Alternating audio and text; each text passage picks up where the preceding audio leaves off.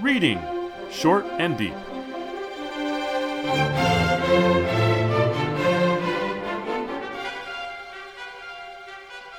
Hi, I'm Jesse, And I'm Eric. and today we're reading Short and Deep Binding Deluxe, uh, later republished as Bindings Deluxe with an expanded uh, length and slightly slightly different story, but uh, different illustration as well.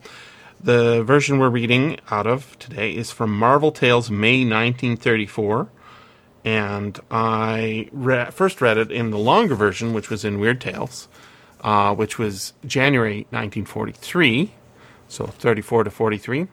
But I also managed to track down the uh, original uh, typescript, which was dated, so we know, you know, when he he finished typing it up. I guess maybe that's the original way he made it. Sorry. Uh, he he did have a typewriter. We know that because another story we've covered uh, talked about his relationship with his typewriter. or the author's, uh, the character's relationship with the typewriter, but I think it's really author insert. David Keller, that is. David Keller's, yes. Um, and that was uh, March 27th, 1933. So this story has had uh, a, f- a few variations. Um, but uh, I also think it's interesting because there's a little bit of autobiographical stuff about the outer narrator uh, in the story. And he says that, uh, at least in the, um, the longer version, he says, uh, my time in the army uh, examining men to see if they're fit for service, and that is uh, uh, Keller's job. Was Keller's job, right? He was a army physician and a psychiatrist. So He was he was rather proud of that. He claimed to be, and for all I know, his claim is correct, the first actual psychiatrist to write for the pulps. and he is a terrific writer. Uh, I I read a letter um, from August Derleth uh, denigrating his ability to write, and I'm like, August Derleth, I've read your stuff. You're just jealous. you, you know, I don't I don't think we've ever done a show on an August Derleth story, and it's not because he's not important to science fiction and fantasy, but his importance is as a publisher and as a promoter, not as a writer. I don't think his his writing is anywhere close to being as good or, or as interesting as David H. Keller's. Um, Keller is not one of the big three in Weird Tales, and the big three changes depending on who you talk to and at what time. But it includes H.P. Lovecraft, Clark Ashton Smith, uh, Seabury Quinn, or Robert E. Howard. I would put David Keller in the in in there. He's not as famous as those guys, but he was a consistent and pretty terrifically interesting writer. And he did get the cover a few times, which is something that never happened to H.P. Lovecraft while he was alive. So why don't we why don't we uh, see what the re, what the listener thinks by having you read us the story? I do not like women. I feel the same way, was my reply. Now, when it comes to men or books, why, that is something different. We were in the Turkish bath and just starting in with a sweat. Only two of us in the room on steamer chairs, temperature at 170, and feeling much more like 200. The other man had been in for some time before I entered and looked as though he were beginning to suffer. At least he had reached the point of irritation. I thought that this cutaneous irritability might be the reason for his outburst against the fair sex. At least there was no other reason. To make it stronger, he repeated the idea with variations. I just don't like them. They do things differently. They think differently. I don't even know that they can think. Perhaps just react to their emotions. Why, I have seen women do things that a man wouldn't think of doing. Fond of books. You bet, I replied. Ought to be. I collect them and bind them. Make a living binding and spend it buying. Make a specialty of early Pennsylvania imprints. I have some nice books, he sighed as he said it, and then continued, A few of them are rather rare. Odd. I'm a binder myself. Must get out of here. I, I can stand so much, and then the heat worries me. He walked out, a rather portly, middle aged man. Ten minutes later, I followed him. An hour later, I caught up with him in the sunray room. He was exposing his back to the lamps. I looked at that back, sat down quietly on the cot next to his, and kept on looking. At last, I was satisfied that what I saw in his skin was really there, and then made myself comfortable and started to think it over. I had never seen anything like that back, not once. On all the thousands and hundreds of thousands of men I had examined in the Army, had I ever seen a back like that. Of course, it was something that could not be discussed, certainly nothing that one man could ask another man about. But if he offered to tell you of his own accord, it certainly would be interesting. After the alcohol rub, I invited him to have something to eat. Wrapped in sheets, we became acquainted over a Swiss sandwich and a cup of coffee. We found that, being bookbinders, we had much in common. He was an older man than I, perhaps 20 years older, but when I told him of binding an erotica in rattlesnake skin for a customer, he had to acknowledge that it was a new idea. And rather appropriate, he added because it would not have been an erotica without having a woman in it for a villain. And if a woman is not a rattlesnake, I'd like to have you tell me just what she is. I agreed with him. At least I let him think I did. He evidently did not like women, and I wanted to know why. But above all, I wanted to know about his back.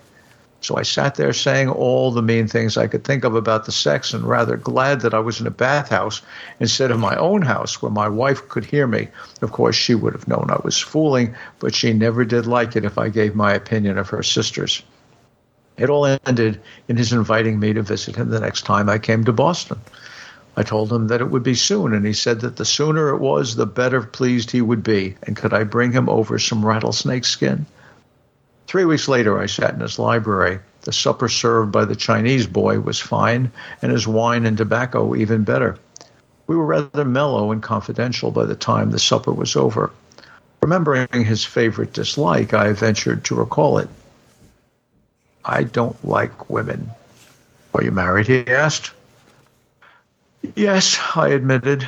Then you ought to know about them. If they can, they certainly will make a fool out of a man. I was in love once, just once, but the woman nearly killed me, and that taught me a lesson. Is your wife sadistic? Has she ever tried to kill you? Not yet. Of course, she has told me several times what she thinks of my bridge game. Better be careful. She may poison you someday. I hope not. And so do I, but you be on your guard. I'm naturally suspicious of all of them, and that's why I'm alive today. And the other poor fellow is dead. So some of them died? 25 of them. Some of my best friends among them. Of course, a few I was not acquainted with, but all were nice boys. Was it during the war? I asked. I wanted to get him started on the story and was sure that he would tell it if it were properly led up to. It was a war, a sure enough war, but rather one sided. Men have a poor show when a woman gets after them. Women are clever, I admitted. This one was, and beautiful, just about as wonderful a female as the devil ever made. Genesis says she was first made by another deity. Wrong, he cried. Man perhaps was made in the garden, but the woman was made below and crawled over the fence in the dark of the moon. Poor Adam. If he had only had enough sense to hit her on the head with a big stone and continued the race with some form of parthenogenesis, what a beautiful world it would have been. Have another drink and tell me the whole story, I urged.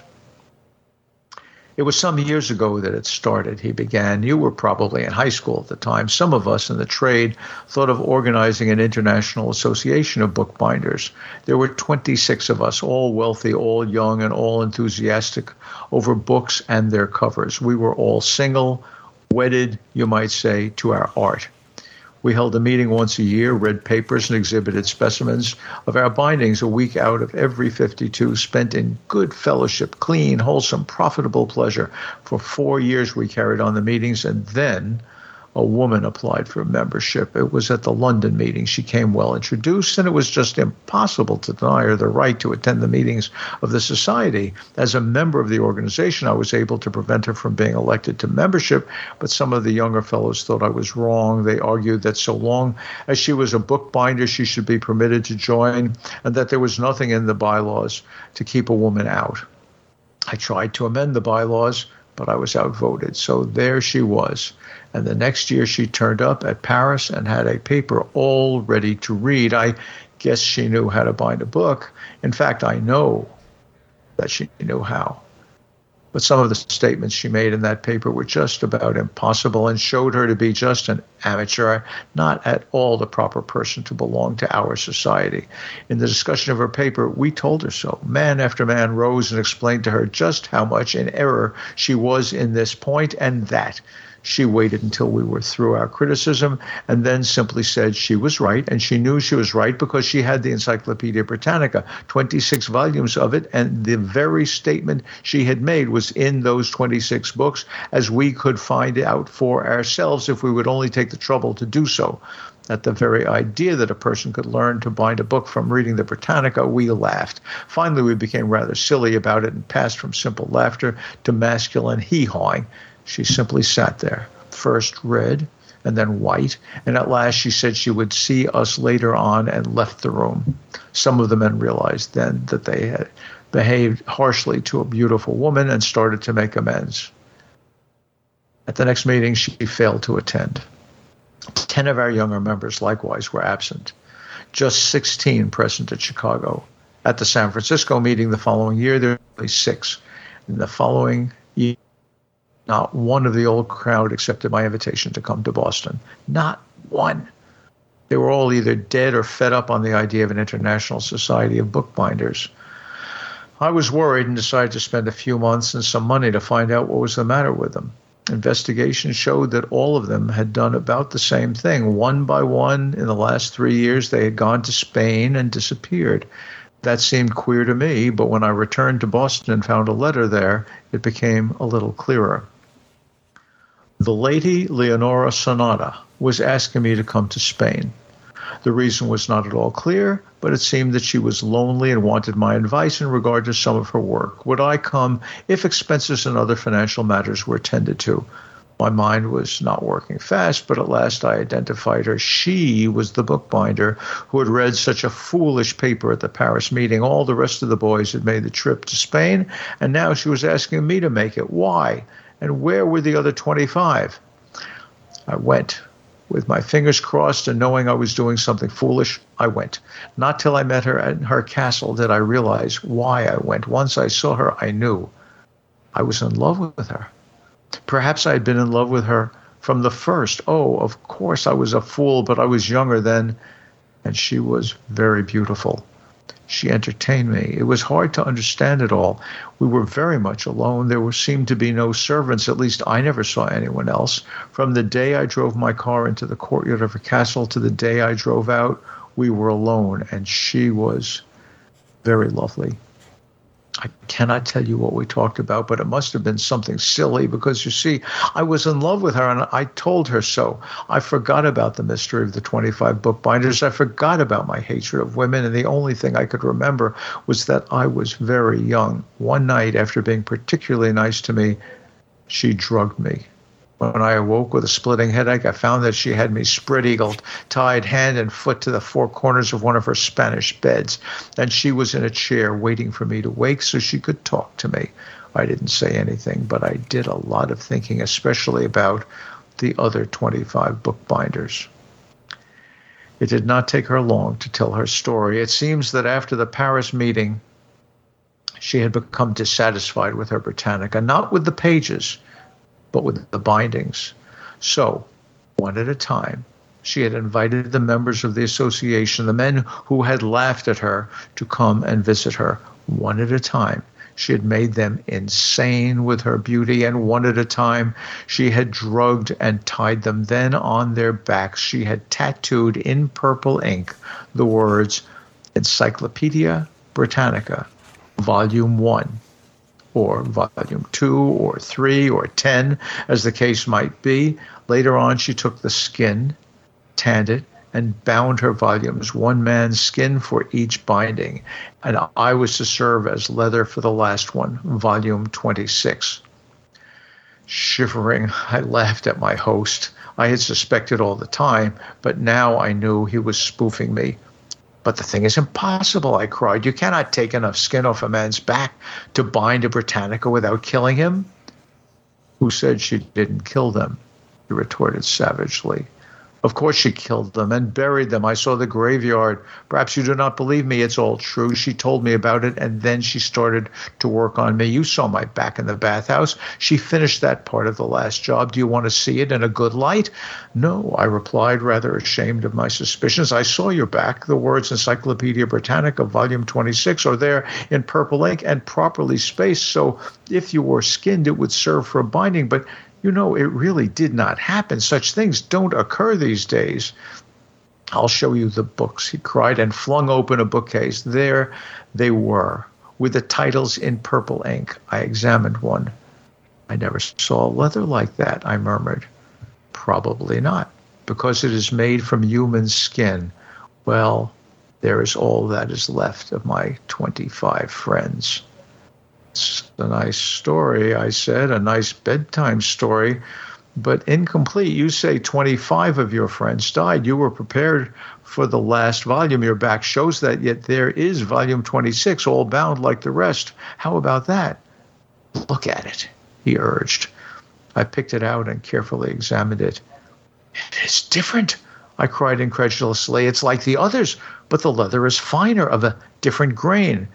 It should be, he admitted, for that last book is bound with female skin. That is all that is left of the Lady Leonora sonata.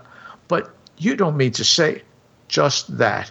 She thought she was clever, but I outwitted her. At the last moment, I turned the tables on her. I bound that last book with her skin, and now I have all of the old society together. Rather gingerly, I replaced the 26th volume.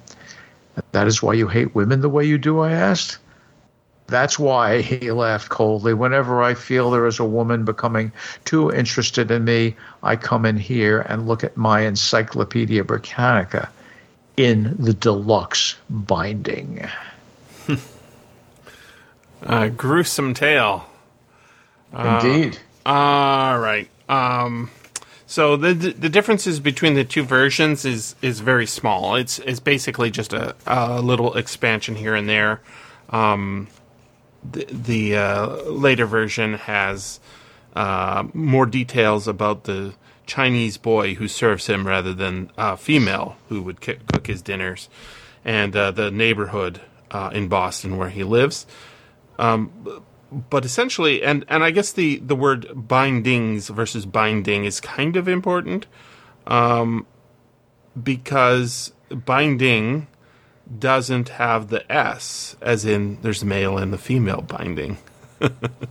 so maybe he right. thought a little bit about that. Um, uh, very psychological story. It's a it's a woman hater story, which is something I I, I sort of I guess I first learned about with the uh, there was a, a cartoon. It wasn't a cartoon. It was a it was like a cartoon. It was uh, the Little Rascals. You you know about them, right? I do. Um, so they had like a, a girl haters club or something like that, uh, or a fort that said no girls allowed. And I'm like, that's weird. so this is some some um, strange phenomena. I guess there are segregated, you know, gender segregated schools still, but integrating and uh, integrating the genders into one school and one society is not that weird to us. But apparently, uh, you know, there were clubs that excluded women from them. And this was one of them. And we can see his justification for it. But he's as monstrous as she is. She he killed her and then bound her the way she wanted to bind him for revenge. Who are we yep. supposed to root for here, Eric? Um, I don't root for anybody here. Um, I I'm kind of wondering as I read this whether or not Keller, who is a psychiatrist, mm-hmm. does Keller what is it what is he trying to get across to us? If if I knew David Keller, mm-hmm. um, I would want to have a talk with him. I mean, mm-hmm. there are so many signals here of of well, Turkish baths mm-hmm. are renowned and have been renowned uh, from before this period, so all the way back to Victorian times. Mm-hmm. Turkish baths were renowned as places for homosexual assignation. It's a male domain. It's a male domain. And he comes into this place, and the other guy was there first, and he sits down right next to him. The place is mm-hmm. otherwise empty, mm-hmm. but he sits down right next to him, right? And he follows him out. And they're sitting there in their sheets and they're talking About um, hating women. about hating women. Now, the guy says, I let him think I hate women. Mm-hmm. Well, um, there certainly have been loads and loads of, you know, there have been lots of married people who let someone else think that they're not married so that mm-hmm. they can have sex with them. Mm-hmm. Well, you know, whether you're picking up a heterosexual or a homosexual liaison, people do dissimulate in order to have sexual relations. This guy says at the end, that is the this person our narrator says, So that's why you hate women? And he says, Yes. But in fact, that's not why he hates women. no. Because in fact, he hated her to begin with. Yes. He was vigorously trying to keep her from joining the society. So, what is there about her that makes him hate women? That she is very beautiful. In fact, that she is very beautiful overcomes every other feature of her. He doesn't believe she can even think. Mm-hmm. Right? Because she's beautiful. What we don't know, and I, how does he outwit her? How is it that 25 other guys managed to, to die at her hands, but he figured out a way to get out? And- Um, yeah. She bound them. uh, she bound them in sequence, right? She didn't uh, start with number twenty-five and work her way down. She started with number one and worked her way up. So he's twenty-six. Exactly. But why did she hold him for last? Was he the the most egregious woman hater in the group? It seems like it, because other men were uh, feeling bad for what they had done uh, and perhaps even he had. Um, but his turn from being a, a woman hater to being in love with her is very quick. And then uh, he's back to hating women again. And uh, he hated them so, uh, one in particular, so much. Uh, he he cut her up and added her to the collection. Now the whole group is back together. It's the it, it is incredibly strange and a, a period piece. Like if you tried to write this today, it wouldn't hold water. It, it may be that he outwitted her because she wanted to toy with him more. Maybe. You know, it, when you when you tattoo somebody, um, the, the tattoo is not instantly what we see on people walking down the street. It takes a while to heal, right? And so these people may have been tattooed while they were on the bed, but you know, if it's their backs that are being tattooed, then um, judging from what he says, their conversation, um, he must have been on his front. So somehow or other, he must have been able to engage her in ways the others couldn't, lending weight to your notion that she particularly savored getting him because he was the most misogynistic. But he was perhaps the most misogynistic because he was the one who was most desperately trying to um, suppress his homophobia uh, because he himself was homoerotic. And yet, and yet, a woman, a beautiful woman, only reminded him of of you know what else he should have been but was not. There's there's a very interesting parallel here for me in this story with Dracula. oh, I made that note myself. Um, uh, uh, But don't mean to steal your thunder. Go for it. Jim. Well, th- this is where I wrote the note. I said Dracula. She entertained me delightfully. She sang like a lark and knew how to bedevil a man. We were very much alone. There seemed to be no servants. They must have been extraordinarily well trained, for surely there must never have been some. There must have been some serving folk, but I never remember seeing any from the first day I drove my car into the courtyard, uh, courtyard of her castle to the day I drove out. Um, so in Dracula, uh, uh, which is a, a seduction, he's brought to Dracula's castle uh, for business, right? And then is denied the ability to leave, uh, somehow escapes, and the rest of the story follows from that. Dracula uh, cooks a, cooks um, Harker a chicken. he must have cooked him because there was no servants. There are three wives hiding somewhere in the or Actually, keeps them there. It's not just one meal; he keeps them there for quite a while. Yeah. While Hark, Harker's going over his his uh, Harker is a lawyer, and he's going over Dracula's estate. Hmm. So it, it is it is a Dracula scene. Absolutely. I I I thought of that and um, she is a psychopath of some kind, right? But she's almost supernatural as well in her ability to seduce men, even men who are uh, we don't assume everybody in this bookbinding men's club was gay. Uh, but certainly we think that about the the uh, the inner narrator. Yes. And certainly we think that the men in the Bookbinders Club were rude. They were they believed in the patriarchy. They you know, they they felt that it was somehow appropriate to hoot her out of the room. Um, even though what she said was, in fact, in the Encyclopedia Britannica. Mm-hmm. Um, I think there's a, a second of echo of that scene of Harker being served by by Dracula. When our narrator comes to mm. the bookbinder's home, mm-hmm. there's only a Chinese boy, Yep. no other servants. Now, um, for better or worse, the stereotypes of homosexuality in that period include the notion that uh, Chinese boys make terrific catamites. And while this woman, Leonora Sonata, um, Oh, by the way, her name, uh, I looked it up. Uh, It means Lady Dream or Lady Dreamed of.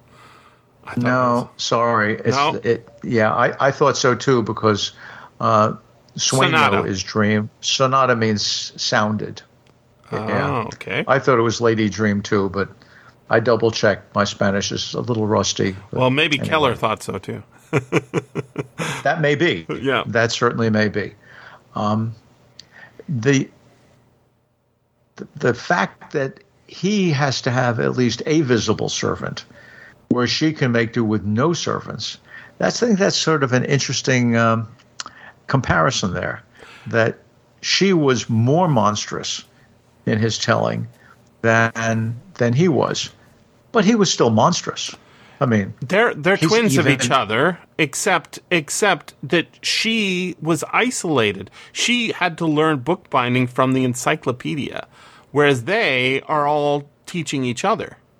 And then when she dips her toe into this society, wants to run in the men's world, they make a mockery of her and accuse her of being a stupid woman. They mansplain to her. the question always yes they do. The question always arises with one of these characters. How did they become that way?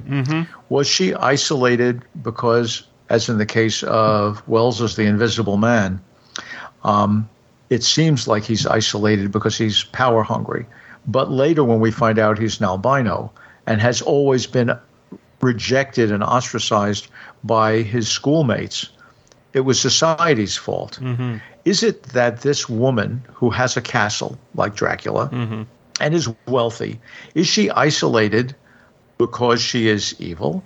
Or did she become this person that she is because she loved too much? She wanted too much, as Dracula did, right? I mean, and some, you know, Dracula committed, he kills and commits suicide over love. And that's how he becomes Dracula. He's cursed with that. Two, he commits two mortal sins, but he does it out of desire. Uh, he, he mistakenly kills the woman he loves, and in you know, remorse kills himself for it. Two mortal sins made into a vampire. What is it that Leonora might have done that made her into the monster that she is? And it seems to me that the story suggests one thing, whether or not Keller intended it or not, and that is she wanted knowledge. Mm-hmm. So when this guy says, I don't know if women can even think, what Keller is giving us is the kind of ostracism that women find from male society even before they do anything. Maybe she became a monster because of how men have treated her. Maybe, in fact, under the these echoes of homosexuality and male bonding and male secret societies and trying to impose themselves on everything to bind everything and put covers around all knowledge. That's right. The encyclopedia. The Britannica. exactly. Yeah. Exactly. It, it's very it's i find i find this story very interesting because I think that this shows how good a writer Keller is. The detail difference between the two stories is like every tiny little detail that's added is just a little polish. So one of the details missing from the original is they have they don't just have uh, a drink; they have a lunch, and the lunch is of a Swiss sandwich. I was like, Swiss sandwich. What's that? It's just a sandwich with Swiss cheese, right? But Swiss cheese makes you think of the perspiration, which makes you think of the skin, right? And and that Turkish bath and and and the setting is also refined a bit. Like we see the inner narrator's own castle, which is in a in a fancy neighborhood of Boston, where the view is of a beautiful, uh, expensive neighborhood park and we see the the color of the wood and we see the amazing binding and and yet uh, he's just done the same thing to the Keller stand-in, the outer narrator, right? He's, he's invited him to his home. he's done the seduction, right? Telling them the story. I get the sense that uh, the outer narrator has escaped, uh, gone home, and write up, wrote up this story for us to read. um, so he, he didn't he didn't quite fall into the trap. But we also know that he doesn't hate his wife the way. Uh, like he is not identical to the inner narrator. He he does love his wife, and yeah, they don't uh, they don't agree perfectly about everything, but the Keller stand-in is not a woman hater he's he's just saying women are different. he plays into this guy's. He, he's seducing him in a certain sense to get that story out of him, right? I'm intrigued by your tattoo, sir. he he does he is that he does that, but he also tells us that he's examined thousands and 1000s mm-hmm. of men in the army, and by golly, he does wind up sitting down right next to this guy, mm-hmm. even in an empty place. So you know, that doesn't mean he's a woman hater. No. And it doesn't mean he's actively homosexual. But it does mean that he is not giving us deep insight, in at least not explicitly, into his own feelings. So this story, it seems to me, is about that narrator, mm-hmm. and it's about Keller, even though it seems to be about this woman and about the, the fatality attracting, uh, attached to beauty. Mm-hmm. Um, in other words, there's always more to say. Thanks very much for listening. And remember, you can always freely access the materials discussed on these podcasts by going to sffaudio.com and clicking on the link for Reading Short and Deep. If you enjoyed this podcast, consider becoming a patron at patreon.com forward slash SFF audio.